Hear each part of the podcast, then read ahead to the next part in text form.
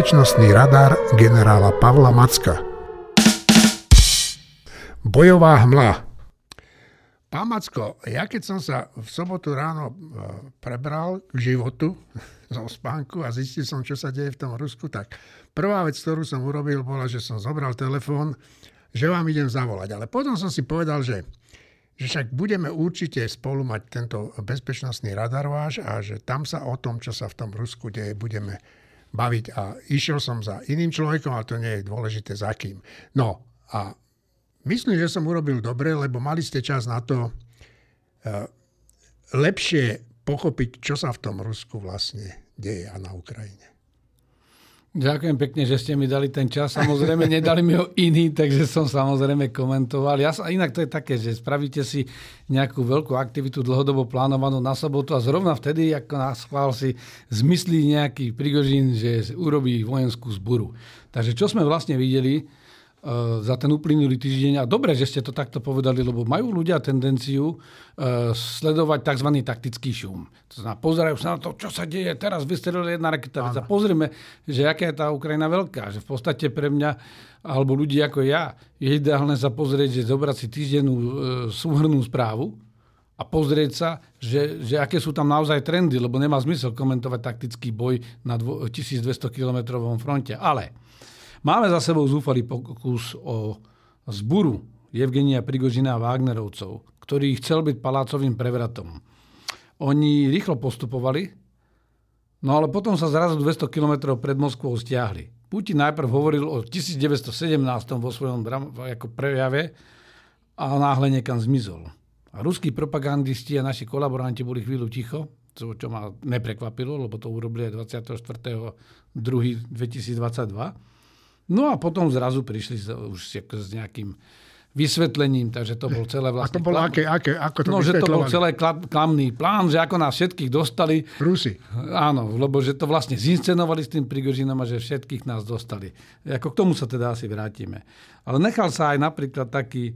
Máme tu aj u nás jedného takého vojenského analytika, ktorý je ako v úvodzovkách, ako ano. politika nemenovaného, ktorého meno sa nevyslovuje, tak už sa dal aj na, na e, vojensko-strategické analýzy a, a ten tiež o tom hovoril, že ako si tí Rusi vlastne po, po týmto krycím manévrom presúvajú vojska na Ukrajinu a že ako to tam všetko rozbijú, samozrejme, že to je trošku inak. Ale aj na, napríklad taký bývalý britský šéf e, obrany, štábu obrany, u nás náčelník generálneho štábu, Sir Richard Dennett, sa tiež nechal počuť, že to mala byť zástierka pre útok z vrchu, to znamená zo severu na Kiev. Uh, takže vrátim sa k tomu. Ukrajinci sa ale nenechali vyprovokovať k masívnemu nepripravenému útoku a zase sa ukázalo z tých zákulisných správ, že ich zrejme vrzdil aj Západ, že aby príliš nereagovali, lebo predtým to bolo, keď uh, Rusi anektovali Krím, tak pre, presne dostali také isté odporúčanie. No a, a dobre, a um, urobili dobre Ukrajinci? Áno, vysvetlím. Dobre. A, tak e, však ja som to tiež podrobne sledoval, ale určite to neviem zanalizovať tak, ako to e, pravdepodobne dokážete vy. Tak e, čo sa v skutočnosti udialo? A, ale najprv nám stručne povedzte, ako prebiehala tá Prigožinová zbúra, ale ešte keď pôjdete k tomu priebehu tej zbúry, mňa by zaujímalo, ten Prigožin, on mal nejakú vojenskú hodnosť? Alebo len to bol čiašník slobodník? On to bol skôr ten čiašník slobodník, on nemal žiadnu vysokú vojenskú hodnosť, nie je to žiadny plukovník ani generál. E, samozrejme absolvoval povinnú vojenskú službu v Rusku, ale inak to nie je vojak. On bol financier, no bol kriminálnik, potom sa ano. z neho stal uh, katerér, preto mu hovoria, že Putinov kuchár, lebo mal cateringovú firmu, vypral nejaké peniaze a vlastne postupne sa stal uh, financierom, takzvaným aj týchto Wagnerovcov. Na začiatku u tých Wagnerovcov bol taký ten neonacista Utkin z, z, z Áno, tento... SS, s tými znakmi SS, vytetovanými. vytetovanými, ale on má aj na chrbte veľkú nemeckú orlicu s hákovým krížom, aby to tí, ktorí pochybujú o tom, že kde to treba denacifikovať, tak tak, to, tak, tak je to, toto je realita. Toto bolo vidieť aj tých neonacistov v Afrike. Ale vrátim sa priamo k tomu. To znamená, Prigožin dlhodobo protestoval proti, alebo kritizoval ministerstvo obrany za to, že nedostáva dostatok munície, že proste on je jediný, kto tam a jeho vojaci, ktorí tam bojujú. Je pravda, že stratil 10 tisíce vojakov. Neboli to všetci tí pôvodní z Wagnerovej skupiny, ktorá bola relatívne malá, ale to boli aj tí, mu ruský štát dovolil znáborovať v base a proste vo väzniciach všelijakých hrdlorezov, kriminálnikov a on ich znáboroval a po desiatich mesiacoch, z toho po piatich mesiacoch tej Wagnerovskej uh, ofenzívy dobili Bachmut a odtiaľ sa stiahli. To už som vtedy avizoval.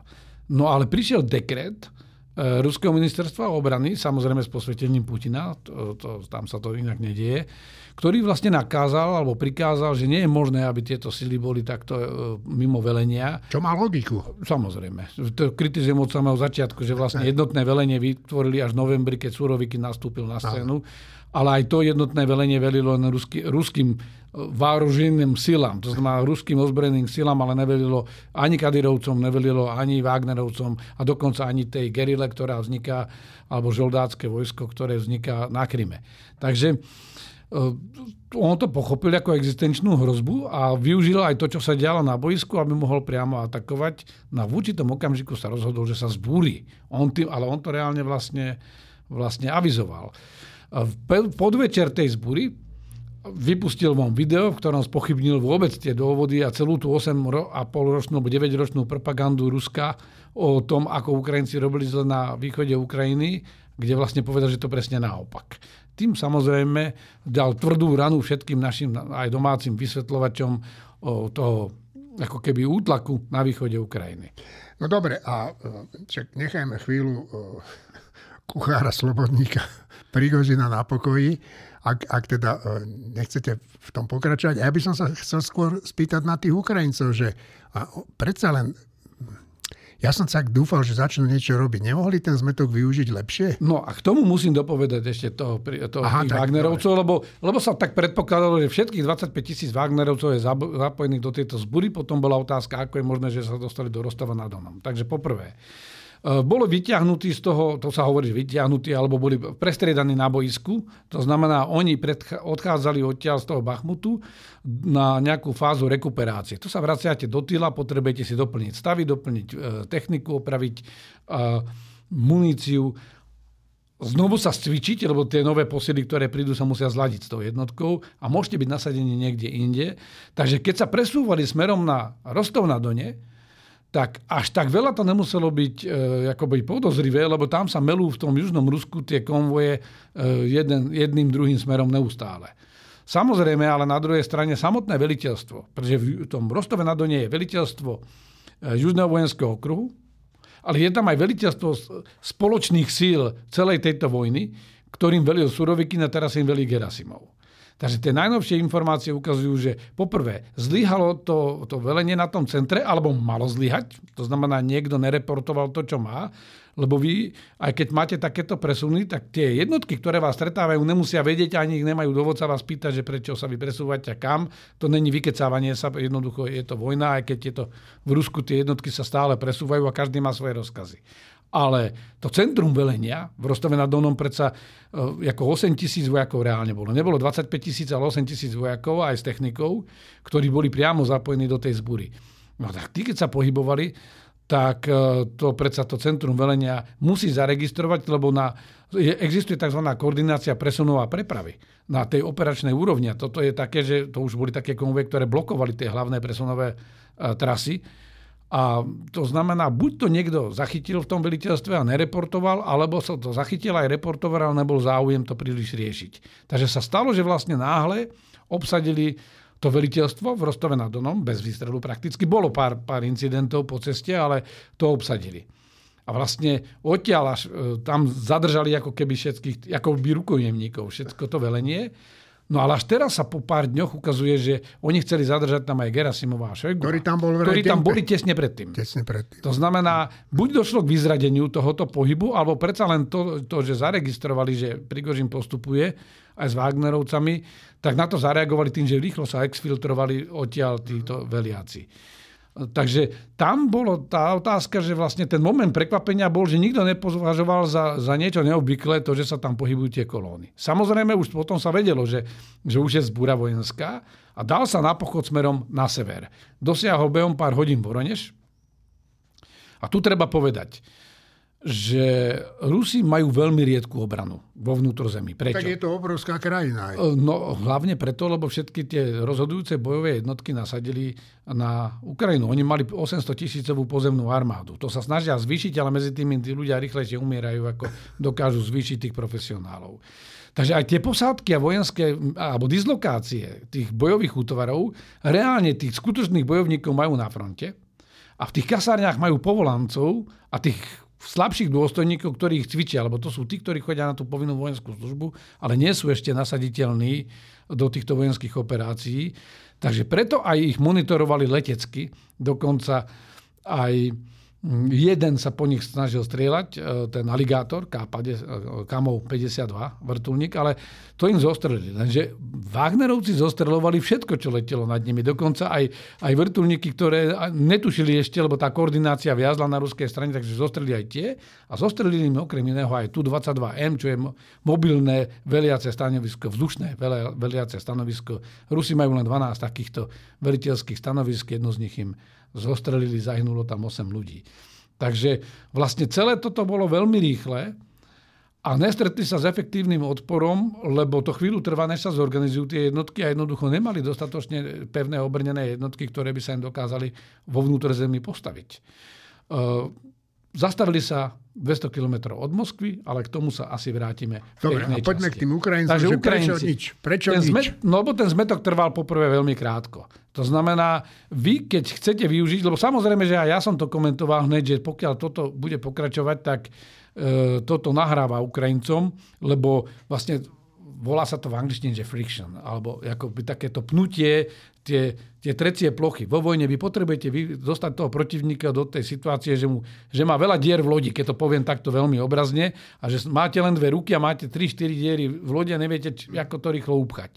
To znamená, preto útočia na žongársky most, preto útočia na to tylo, e, preto keď vznikne nejaký prielom, Rusi to musia riešiť a pokiaľ tomu vznikne aj nejaký nepokoj doma, veď už tá Belgorodská oblasť, a to boli malé prieniky, tak samozrejme pútajú pozornosť a rozplýlú vlastne tých e, Rusov. Takže toto jednoznačne nahrávalo Ukrajincom. Ale, a to boli aj tí konspirátori, ktorí hovorili, že chceli pomýliť Ukrajincov. Ukrajinci sa nedali pomýliť, pretože to je tak, útok je veľmi riskantný a nepripravený útok je je ešte nebezpečnejší ako žiadny útok, lebo môžete v ňom stratiť všetko, keď ho nemáte dobre pripravený. A to bola vlastne nepripravená ruská invázia, napriek tomu, že si mysleli, že ako dobre ju majú pripravenú, tak vlastne na tom celom sa to zaseklo. E, druhá vec je, že boli dokonca aj také signály, že, lebo americké spravodajské služby zachytili, že sa niečo deje a že môže niečo byť. Len ja chcem povedať, spravodajci nikdy nečítajú kryštálovú gulu, po druhé, nikdy vy robíte s indíciami. Vy nikdy neviete presne do hlavy, nevidíte tomu človeku, že o čo konkrétne mu ide, ale oni zachytili tie signály, že niečo sa deje a že môže dojsť aj k takému, takéto akcii a keď videli tie pohyby, tie symptómy, tak im to potvrdilo. Ale nevideli, čo je primárny účel. Ja som to odhadoval hneď prvý deň, že primárny účel je vojenská zbúra, že Prigožín síce skritizoval tú vojnu deň predtým, ale jemu principiálne není, on není ani proti vojne na Ukrajine, on není proti ruskému režimu, on nechcel tej vojne veliť. Alebo dosadiť si tam niekoho, kto mu velí, kto mu uchráni jeho zadok.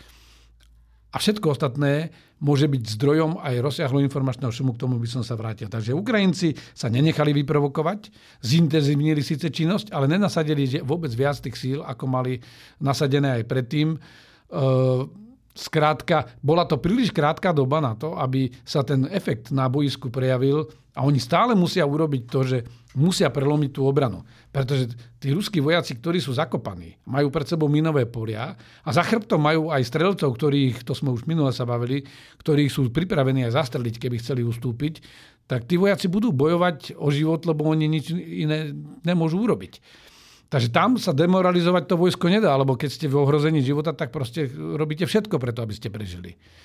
Ale ako náhle by Ukrajinci prelomili tú obranu, tak tie jednotky, ktoré ešte nie sú v tom kontakte a sú v tyle, pokiaľ im prerušíte uh, tie ich trasy, uh, tú ich snahu prisunúť sa, tak vtedy ich môžete uviezť do, zve, do zmetku. Toto sa stalo aj v druhej svetovej vojne, keď Guderian prešiel cez Ardeny a udrel vlastne Francúzom ako keby z boku. Keď obišli Nemci napríklad Mažinotovú líniu cez Belgicko, tak takisto a Holandsko a Belgicko, tak takisto vniesli zmetok do tých radov v tyle.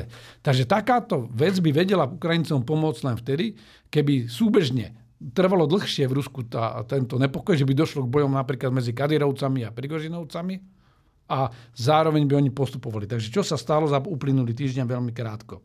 Ukrajinci pokračujú v tom svojom, na taktickej úrovni tom svojom systematickom útoku na viacerých smeroch. Pokus, e, pokračuje pokus o prekročenie rieky Dnipra pri Antonivskom moste a pokračovanie e, toho útoku na Olešky. Tu vysvetlím, my sme si minule povedali, že Ungarský most, tým, že, alebo mosty, ktoré sú poškodené, odklonili ruskú dopravu takouto západnou časťou krímskeho toho spojenia s súšou z Krímskeho polostrova do Chersonu a priblížili vlastne ruské jednotky. Oni sa musia až smerom na tie Olešky vrácať až a veľmi blízko k tým ukrajinským líniám, k Dnipru.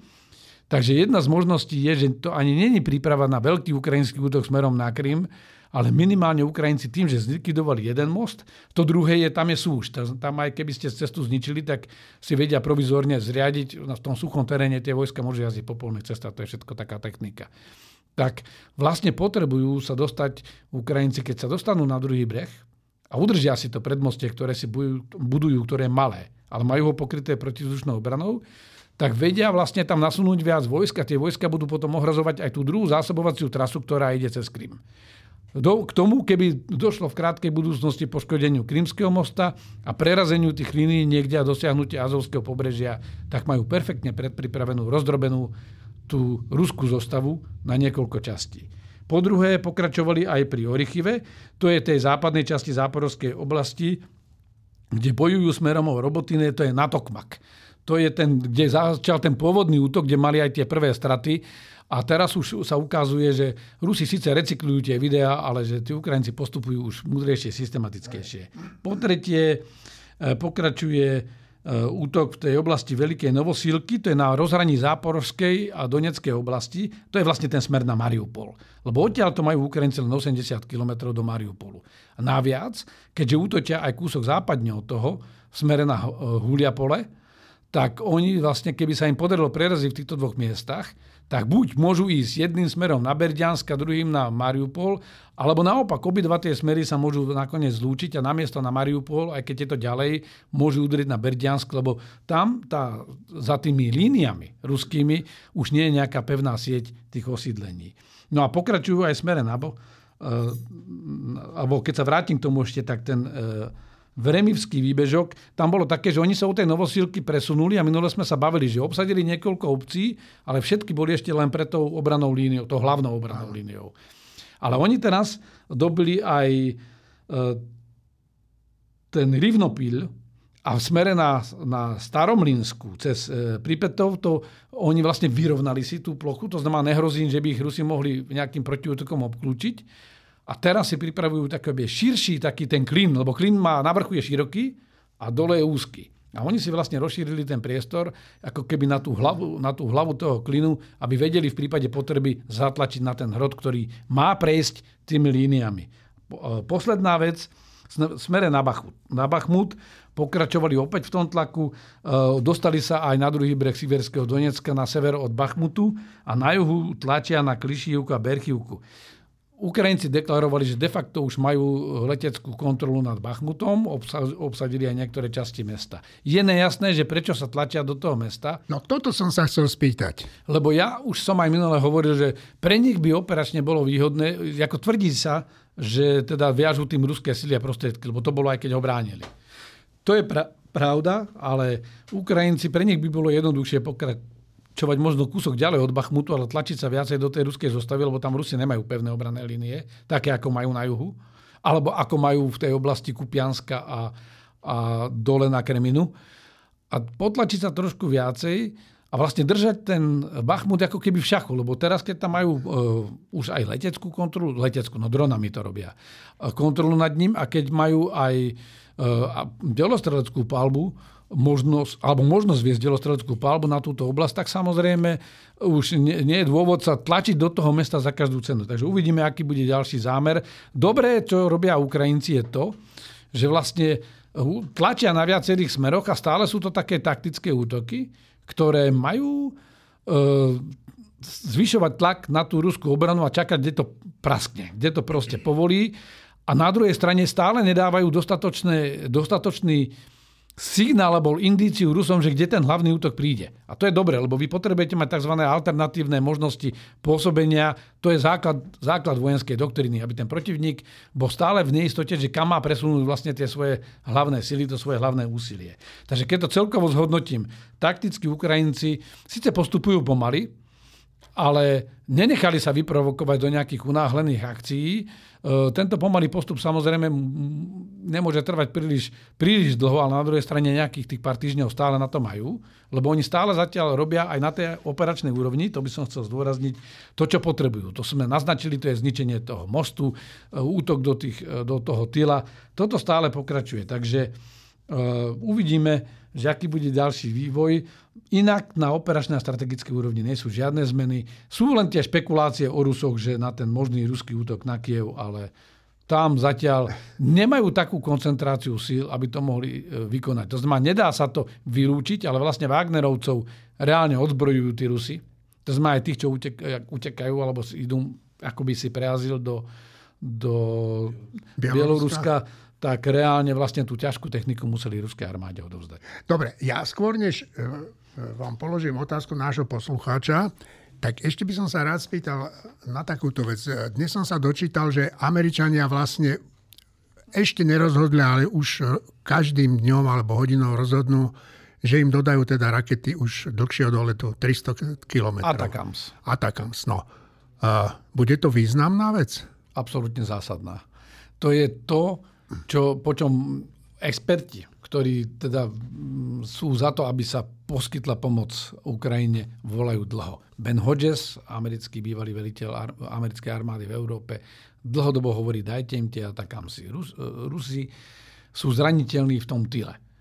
A pokiaľ chcete oslabiť tú škarupinu, no tak musíte zničiť Rusom schopnosť zaceliť dieru v škarupine.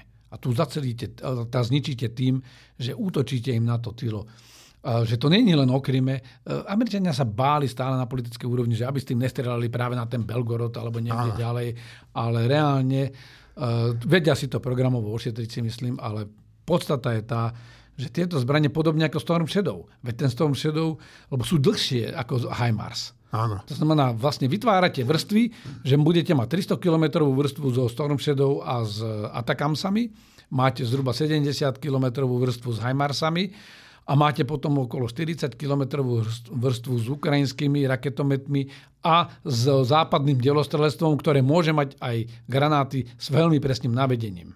A ešte sa spýtam jednu vec skôr, než sa dostaneme k tej otázke, že, že aké je dôležité, veď vy ste boli vojak, ktorí ste boli v akcii, tak aké dôležité je pre vojaka to, že za ním príde jeho generál alebo jeho hlava štátu, ako to robí ako to robí ukrajinský prezident. Aj teraz bol... Je to absolútne kľúčové. Ja keď som bol v Kábule na veliteľstve, tak ten štvorhvizdičkový veliteľ, e, ktorý velil tej operácii, tak na mňa ako šéfa operačného štábu mal čas ráno, pol hodiny, hodinu na briefing a potom boli v priebehu týždňa nejaké plánované. A to bolo všetko. Lebo tam dostal koncentrovanú informáciu, nie ako v našom krízovom štábe počas pandémie, že 5 hodín tam sedí, sedí šéf, alebo tá, no šéf vlády. Tak eh, on prišiel a za 30 minút, maximálne 40 minút musel dostať koncentrovanú informáciu a vydal pokyny. Mojou úlohou a, a toho zvyšku štábu, toho štábu bolo potom rozpracovať tieto jeho pokyny.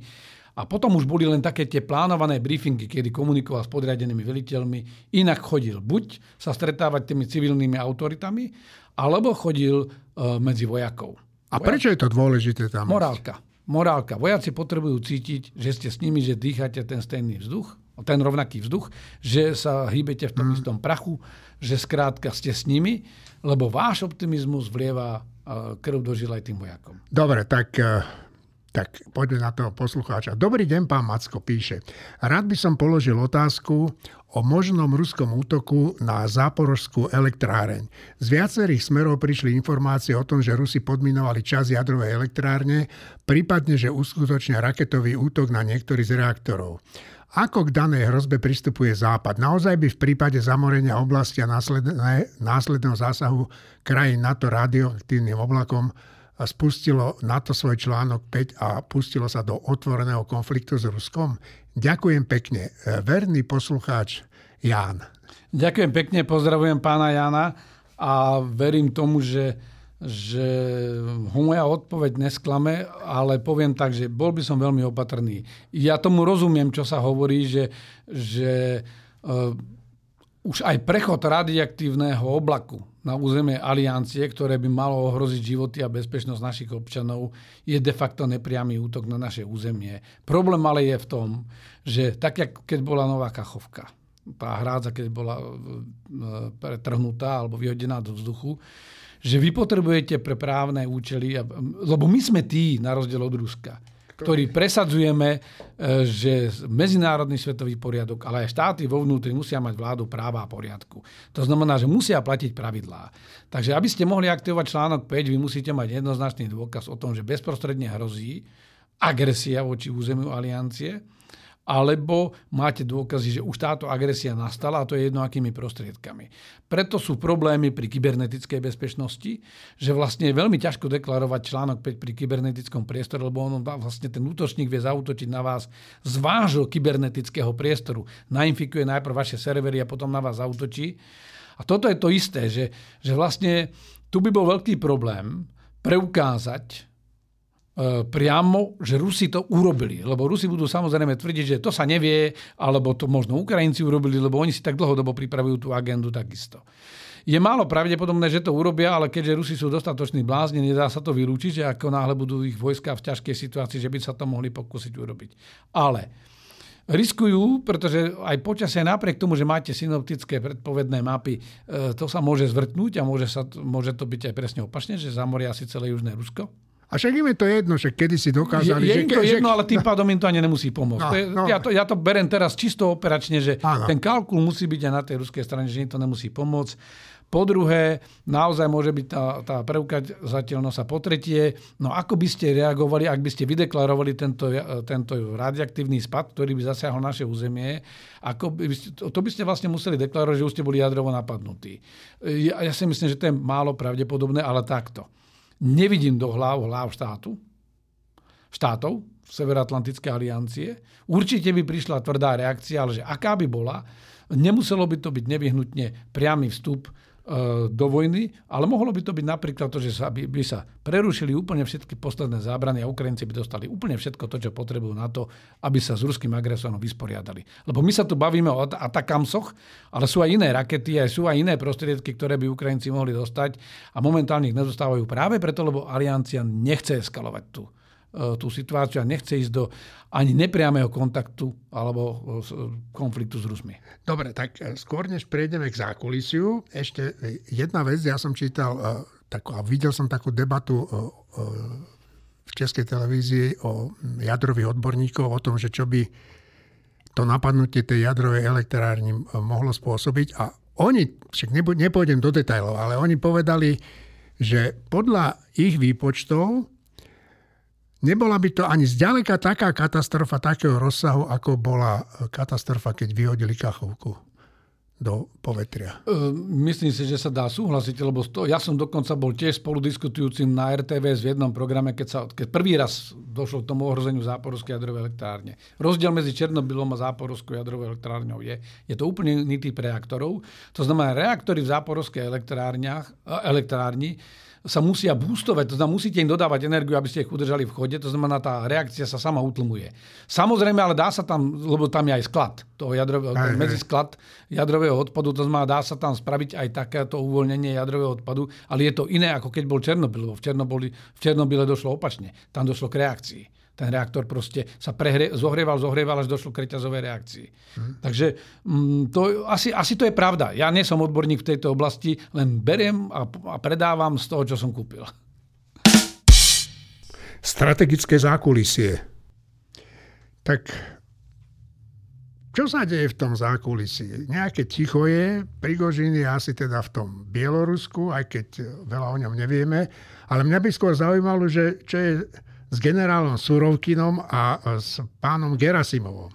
No, je to celé komplikované, lebo keď si vlastne zoberieme ten, ten e, pokus, no vojenskú zburu, ktorá vyzerala ako pokus o palácový prevrat alebo puč, tak sme videli, že rýchlo kulminoval aj preto, lebo Prigožin sa zrejme spoliehal na to, že sa k nemu pridajú ďalší.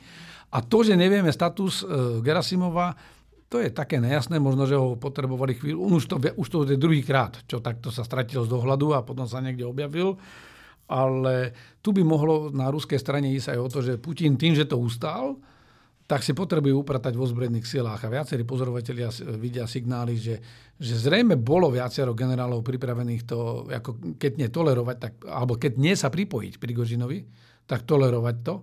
Ale keď videli, že, že to sa môže rozhorieť do príliš veľkého vnútorného konfliktu a občianská vojna by samozrejme Rusku, Rusku neprospela, že, že, že nie je možné vy, vykonať vlastne veľmi rýchlo ten prevrat, lebo pre Prigožine by bolo ideálne, keby sa mu naozaj podarilo toho Šojgu a Gerasimova chytiť v tom Rostove. Lebo vtedy by mal ten, ten zlatý kľúč v ruke, pomocou ktorého by on mohol vydierať a povedať, že to znamená, mohol by nájsť tú polohu, že, že aké veľké zmeny chce. No ale na poslednú chvíľu, a, a teraz sa ani nevie, že či náhodou Surovikin už keď natáčal to video, kde ho vyzýval, či že, už nebol zrada, zavretý. že či už nebol pod tlakom spravodajských služieb, to znamená GRU pravdepodobne, e, vojenskej kontrarozviedky, alebo tých vojenskej rozviedky. A to znamená, nevieme presne, ale bolo jasné, že ten uh, útok kulminoval a keď videl Prigožín, že, že mu hrozí naozaj to, čo on povedal, že bude bojovať na život a na smrť, no tak si uvedomil, že to nemôže vyhrať. Vybral si život. Že, lebo tá Moskva je proste strašne veľká, že to proste nie je také ľahké, že pokiaľ nemá ten moment prekvapenia, všetky pokusy o prevrat, a je ich veľa na svete, sú veľmi rýchle.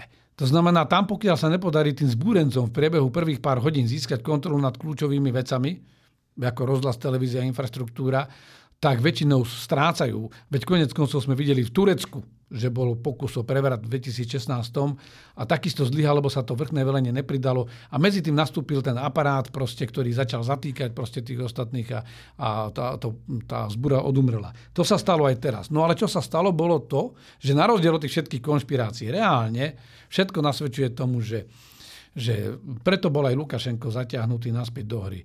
Lukašenko je životne závislý na tom, že či Rusko je stabilné alebo nie. Ani nie, že či padne v Rusku režim, ale ako náhle sa Rusko začne zamestnávať samo sebou, tak pre jeho odporcov v Bielorusku to môže byť signál k tomu, že, že by dokončili to, čo sa pokúsili po prezidentských voľbách sfalšovaných, e, že, že by toho Lukašenka zosadili. Vtedy mu Rusi pomohli. Takže Lukašenko si zachraňoval svoj režim a práv, alebo takú tú pravdepodobnosť prežitia tohto režimu tým, že, že išiel robiť sprostredkovateľa. Prigožín pochopil, že je na zozname smrti, takže ak chce prežiť, tak musí niečo urobiť a prezident Putin, ktorý hovoril o 1917, tiež potreboval čo najrychlejšie túto rebeliu zažehnať.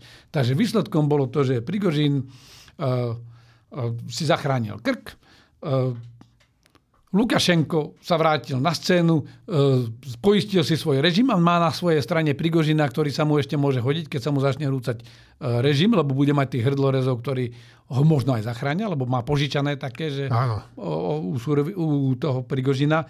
No a Putinovi vymenili plienky a teraz sa tvári ako majster sveta, no ale prichádza to B a to je to, že e, pravdepodobne dojde k tým čistkám v tých ozbrojených silách.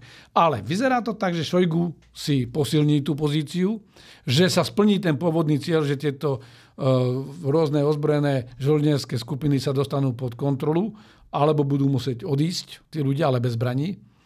A že uh, a chce zmeniť Putin ja som na to odpovedal v česk, čes, jednom z českých médií, že ak chce Putin zmeniť tú armádu, on musí vymeniť tú hlavu, ale teraz nemôže vymeniť aj Šojgua, aj Gerasimova, lebo by dal príliš najavo, že vlastne ustúpil tomu Prigožinovi. A na druhej strane, keď vymení len figurky na čele, tak nemá istotu za prvé, že tam nie sú tí, ktorí už majú plné zuby Putina aj tej vojny v tej štruktúre, ale po druhé, Vy musíte zmeniť inštitucionálnu kontrolu. Vy môžete zmeniť veliteľa, ale starého psa novým kúskom nenaučíte. Keď má pod sebou e, celý, cel, cel, celú svorku starých psov, tak vlastne tá ruská armáda aj ten štát bude zase taký ani neslaný, ani nemastný. Takže to je, čo sa týka toho, tých vnútorných pomerov. E, pokiaľ sa bavíme o širších dopadoch toho pokusu o púč alebo zbúry, ktorá mala byť palácovým prevratom. Poprvé ukázalo sa, napriek tým všetkým, ktorí eh, hovoria, že to a snahe znížiť akoby význam tejto zbury, takže tá elita je rozdelená. Len sa zdržala, lebo keď videla, že nemá to veľkú šancu na úspech, tak sa stiahla, ale to neznamená, že, že to, čo majú v hlavách, že sa stratilo. Eh, že tá verejnosť je nespokojná, to naznačilo to, že tá reakcia tých občanov eh, aj v tom Rostove nebola negatívna na toho E, na toho Prigožina. No a tým pádom je absencia strachu v systéme. Lebo celý takýto systém je založený na, na smrteľnom strachu, že sa bojíte sa pridať k niekomu, lebo vlastne e, vám hrozí, že budete buď priamo zastrelení, alebo vypadnete z okna, alebo niečo. A to sa v Rusku stáva stále častejšie. A ten strach toho, že už to jeden spravil tú rebeliu, znamená, že môže... Prežil. A prežil, môže znamenať, že, že to je pozbudením. Pokiaľ sme sa bavili o druhom efekte, je to tá ukrajinská výhoda, lebo samozrejme tam nie je tá rýchla taktická výhoda. To by bolo zlé, keby to Ukrajinci e, takto pochopili. Ale z dlhodobého hľadiska aj oni teraz vedia, že, že ak ťažisko pre Ukrajincov je podpora západných spojencov, materiálna podpora západných spojencov pre Ukrajincov a výcviková, tak pre Rusov to sa hovorí, že to je kde je zdroj vašej sily. Lebo bez toho by tí Ukrajinci e, mali to ťažké. Tak zdroj tej sily Ruska je v tej kohézii vnútornej. Ako náhle sa tá kohézia naruší, tak ten systém môže skolobovať znútra. Z hľadiska dopadu na Afriku. To je zaujímavý aspekt, lebo tu sa teraz hovorí, že Prigožin sa vráti a pôjde do Afriky, ale ja som čítal analýzy, že to nie je také jednoduché, pretože aj tie režimy v Afrike, napríklad v Mali, v Sudáne alebo v Stredoafrickej republike, si budú musieť veľmi rýchlo rozmyslieť, lebo oni majú dobré vzťahy aj s, Rus- s Ruskom ako takým. To znamená, veď Prigožin tam robil pre Putina špinavú prácu. Ale keď sú teraz tí dvaja rozhádaní, takže je otázka, že či ten Prigožin má až, až takú super pozíciu v tej Afrike, lebo oni môžu dať od neho aj ruky preč. A to je jeden aspekt. A druhý aspekt je, že ak e, tam bolo príliš veľa Rusov, o ktorých sa vedelo, že sú, že sú priamou linkou na Kremel, tak e, aj také francúzske vojska a podobne v, v oblasti Mali a Stredoafrickej republiky sa de facto stiahli, lebo tam medzi tým tie režimy, ktoré sa snažili oni proti tým islamistom a tým teroristom udržať, tak tam sa nakoniec zase nejaká vojenská chunta e, ujala Aha. moci. Takže je to nestabilné, no ale tým pádom, ako náhle by sa tam vytratili tieto tieto protisily ako keby ruské, tak e, samozrejme mohli by sa rozhodnúť znovu sta- oni stabilizovať tú situáciu. Ale nechcem podsúvať, len, jasne, jasne. len to beriem ako analytický fakt.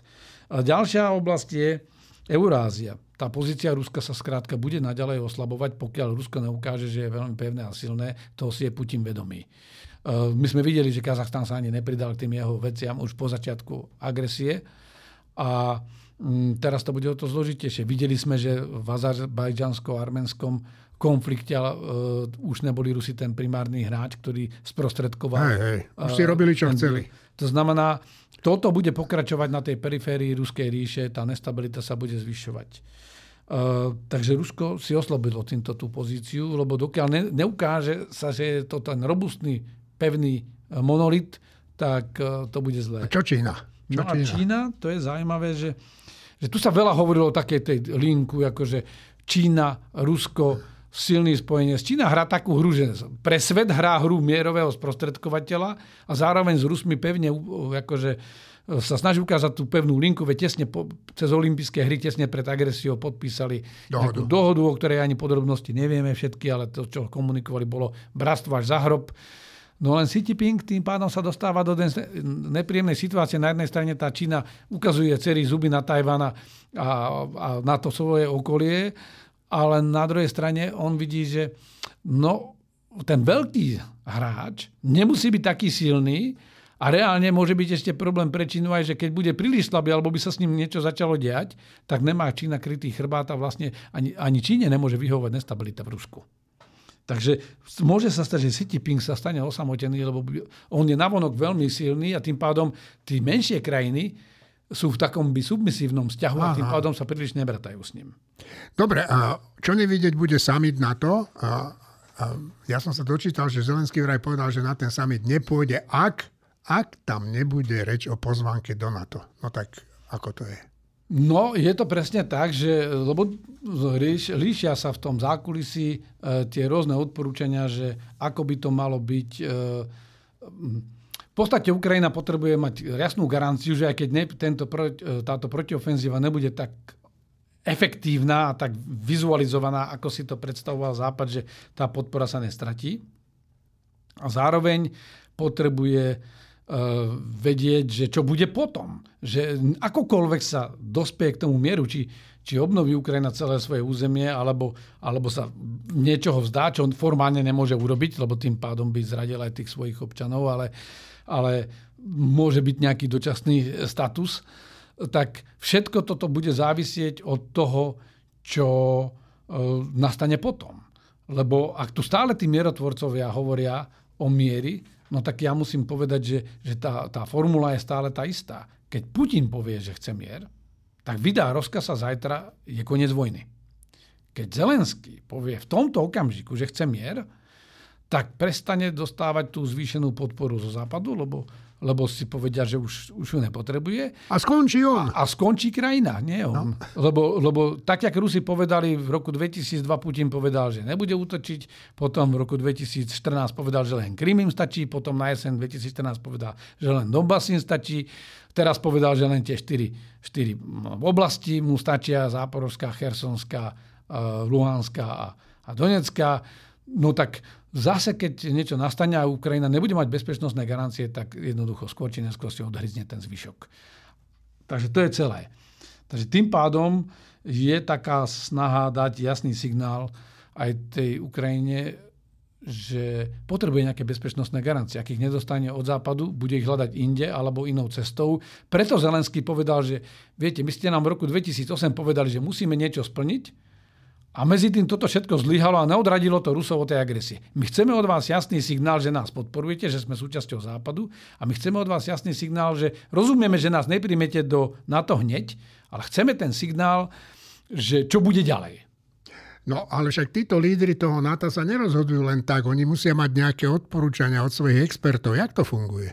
Tak majú samozrejme, že e, všetky tie rezorty zahraničia a obrany fungujú, veď existuje vojenský výbor na to, existuje medzinárodný štáb NATO, existujú domáce politické scény. Vidíme, že to odporúčanie od Orbána bude určite iné ako odporúčania od estonského alebo litovského vrcholného predstaviteľa e, alebo od Polska. Takže hľadá sa konsenzus. Na to je konsenzuálna organizácia. Vidíme, že keď dosiahlo konsenzus, že pozve Švedsko a Fínsko, tak stále máme Švedsko pred bránami NATO. Ale v každom prípade existujú potom aj, napríklad ja sa podielam na také skupine, že e, Globsec e, má tzv. Future Security and Defense Council, aj, aj. že budúci, budú, výbor pre budúcu bezpečnosť a obranu a sú tam bývalí hlavní veliteľi aliancie, tí najvyšší veliteľi aliancie, sú tam známi influenceri politickí ako AM Břežinský a podobne. No a my sme vlastne dali tiež takúto správu, alebo odporúčili sme takúto správu pre týchto, pre týchto lídrov aliancie, kde z tej expertnej úrovne, lebo jedna vec je, že tie expertné kapacity, ktoré sú v rámci tých štátov, sú moderované aj tými politikmi, ktoré tie štáty riadia. My máme tú výhodu, že, že na tejto medzinárodnej úrovni eh, sa snažíme eh, pozerať na to aj, nie že neutrálne, lebo neutrálny tam nemôžete byť, ale, ale nezávislá, nie sme obmedzení tými, tými politickými rámcami, ktoré sú dané e, tým oficiálnym inštitúciám. Takže my sme dali také, takú výzvu alebo e, list, e, správa pre alianciu, aby dali Ukrajine jasný, jasné kritéria a jasnú cestu, za akých podmienok a akými postupnými krokmi sa môže stať členom aliancie. To znamená, aby sa začal ten proces, ktorý toto definuje. Dobre, tak ešte jedna otázka diváka je tu na stole. Pán Macko, prečo hovoríte, že máme pomáhať Ukrajine, lebo inak sa vojna dostane na naše hranice?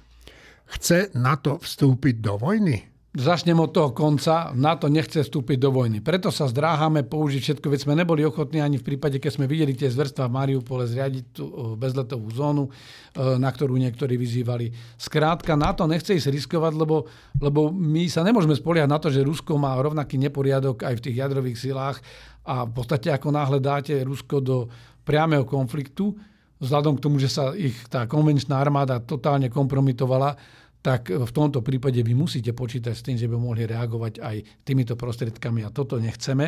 A teraz je tam na druhá časť tej odpovede, lebo ja som takúto podobnú otázku dostal aj, aj, aj na nedávnej debate verejnej a, a tá hovorí o tom, no však, ale keby teraz Ukrajina a Rusko uzavreli mier, však tá vojna nepríde k nám, lebo zostane na, tom, na tej línii, kde je teraz akoby tej demarkačnej línii, kde je vlastne tá frontová línia. No ale ja som to pred chvíľkou vysvetloval, že ten problém je, že to Rusko si odhryzne ďalej, lebo ako náhle sa mu dostane od medzinárodného spoločenstva pardon, že si môže odhryznúť koľko chce, no tak to urobí. Takže nie my by sme došli do vojny, ale agresívny, e, agresívne hordy by boli na našich hraniciach a to pre nás znamená to, že žiadny nárazník už neexistuje, že jednoducho my sme tá frontová línia, na ktorej sa Rusi zastavia. 360 stupňov. No, pán Vacko, e, ideme ku koncu a toto je čas na to, aby sme sa dozvedeli rýchlo, stručne a jasne, čo sa deje vo svete. Tak veľmi stručne Súdan je aj naďalej nestabilný. Vidíme reakciu v t- práve v tých krajinách, ktoré som už spomínal, ako Mali, Stredoafrická republika či Súdan a Sýria. Čakajú, čo, aký reálny dopad bude mať neúspešný pokus Wagnerovcov, lebo aj oni boli závislí na tejto vonkajšej pomoci, takže to môže aj destabilizovať tie krajiny alebo rozhýbať to tam procesy. No a stále rastie napätie medzi Čínou a Tajvanom a tým pádom aj medzi Čínou a Spojenými štátmi napriek snahám amerického ministra zahraničných vecí Blinkena. Ja, ja v tejto súvislosti si musím spomenúť na, na mm, vyjadrenie nemenovaného slovenského politika, ktorý, ktorého vyhodili zo siete Facebook, tak teraz šíri svoje, svoje narratívy na, na telegrame, ktorý povedal, že čínsky ostrov Tajvan vždy patril Číňanom a americká armáda nemá žiadne právo brániť jednote Čínskej ľudovej republiky. No tak veľmi krátko poviem k tomu tej histórii. Eh, keď Mao Tse-tung ako gerila preberal moc v Číne, tak Chiang Kai-shek, ktorý bol ten legitímny vládca v tej dobe, eh, postupne ustupoval v tej Číne a tá gerila naozaj eh, Mao Tse-tungova vyhrávala postupne v tej Číne až ho vytlačila a Kai-shek, utiek, Kai-shek utiekol na Tajvan. A Tajvan sa zostal tým pádom ostrovom slobody, zatiaľ čo kontinentálnu Čínu ovládli čínsky komunisti. A to je to podstatné, že, že tuto nám pán e, autor hovorí, že vlastne ten ľud na tom Tajvane, ktorý medzi tým Tajvan bolo jedna z najrychlejšie rastúcich ekonomik na svete, ktorá skutočne predstavila hospodársky zázrak, až neskôr po tých reformách v Číne a po povolení súkromného kapitálu a po povolení toho kapitalistického modelu, ale s vládou komunistickej strany sa tá Čína začala výraznejšie rozvíjať. A vieme, že bolo dokonca aj odovzdanie Maká a Hongkongu, ktoré boli vlastne akoby v dlhodobom prenájme. A tu sa ukazuje ten rozdiel v prístupe, že Spojené kráľovstvo si nenárokovalo, že však v Hongkongu sme boli 100 rokov a držíme ho ďalej, bez ohľadu na to, aký bol režim, dodržali dohodu a jednoducho odišli aj z Hongkongu, odišli aj z Maká. Zatiaľ, čo Čína slúbila, že bude jedna krajina, dva režimy, samozrejme vidíme, ako to skončilo. To znamená, ľudia na Tajvane po tejto skúsenosti jednej krajiny a dvoch režimov, ktoré skončili jedna krajina, jeden režim a, a jedný zavretý, Áno. tak sa jednoznačne snažia brániť. To znamená, Američania podporujú Tajván e, preto, lebo ľud Tajvanu nechce sa dostať pod čínsku komunistickú správu a je to úplne legitímne. A Čína sa tlačí údajne aj si na Kubu, nie? Či, a no a to je ďalšia vec, lebo Čína sa začala tlačiť na Kubu. To znamená, v rámci tohto vyvažovania Čína začína hrať naozaj tým, že mu jej tá ekonomika narastá, jej vojenská sila narastá, začína hrať veľkú geopolitiku. Lebo doteraz sa tak hovorí, že Čína je taký lokálny hráč a že oni sa snažia pôsobiť cez ten Silk Road alebo cez tú novú hodvábnu cestu, cez ten program uh, Belt and Road, akože ten, ten okruh a, a cesta. Takže sa snažia ako keby rozšírovať svoj vplyv, ale skôr ekonomicky. No ale momentálne to vyzerá tak, že chcú si zriadiť základne na Kube aby mali vlastne akoby protiváhu, keďže Američania sú pripravení brániť aj ten Tajvan, tak v prípade, že by ho napadli, no tak Číňania sa snažia predsunúť si nejaké sily. To naposledy vyskúšal Chruščev e, na začiatku 60. rokoch a mali sme veľkú krízu. Teraz to zatiaľ nehrozí, ale je to, je to taká forma geopolitického vyvažovania, to znamená, tá Čína je ďaleko asertívnejšia a tlačí na pílu, lebo si uvedomuje, že aj pre nich to okno príležitosti niečo urobiť s Tajvanom a zároveň odradiť od Američanov od nejaké e, intenzívnej priamej podpory Tajvanu je len krátke. Je to záver, pán Macko. Hádajte, na čo čakám. Na citát. Tak. Ja som dával na svojich Twitteroch také príbehy. Jeden bol z českého, od českých reportérov, že vlastne robili rozhovor s 21-ročným vojakom, ktorý na druhý deň zahynul. Dával som potom jednu zdravotníčku, ktorej vlastne muž zahynul pred dvomi mesiacami. Po nej zostalo malé dieťa, ona, ona zahynula tiež. A na to by som povedal citát od známeho a slávneho generála Georgia C. Pattona juniora, ktorý povedal, že armáda to je vojak. Žiadna armáda nie je lepšia ako jej vojaci. Vojak je tiež občanom a v skutočnosti najvyššou povinnosťou a výsadou občianstva nosiť zbranie pre vlastnú krajinu.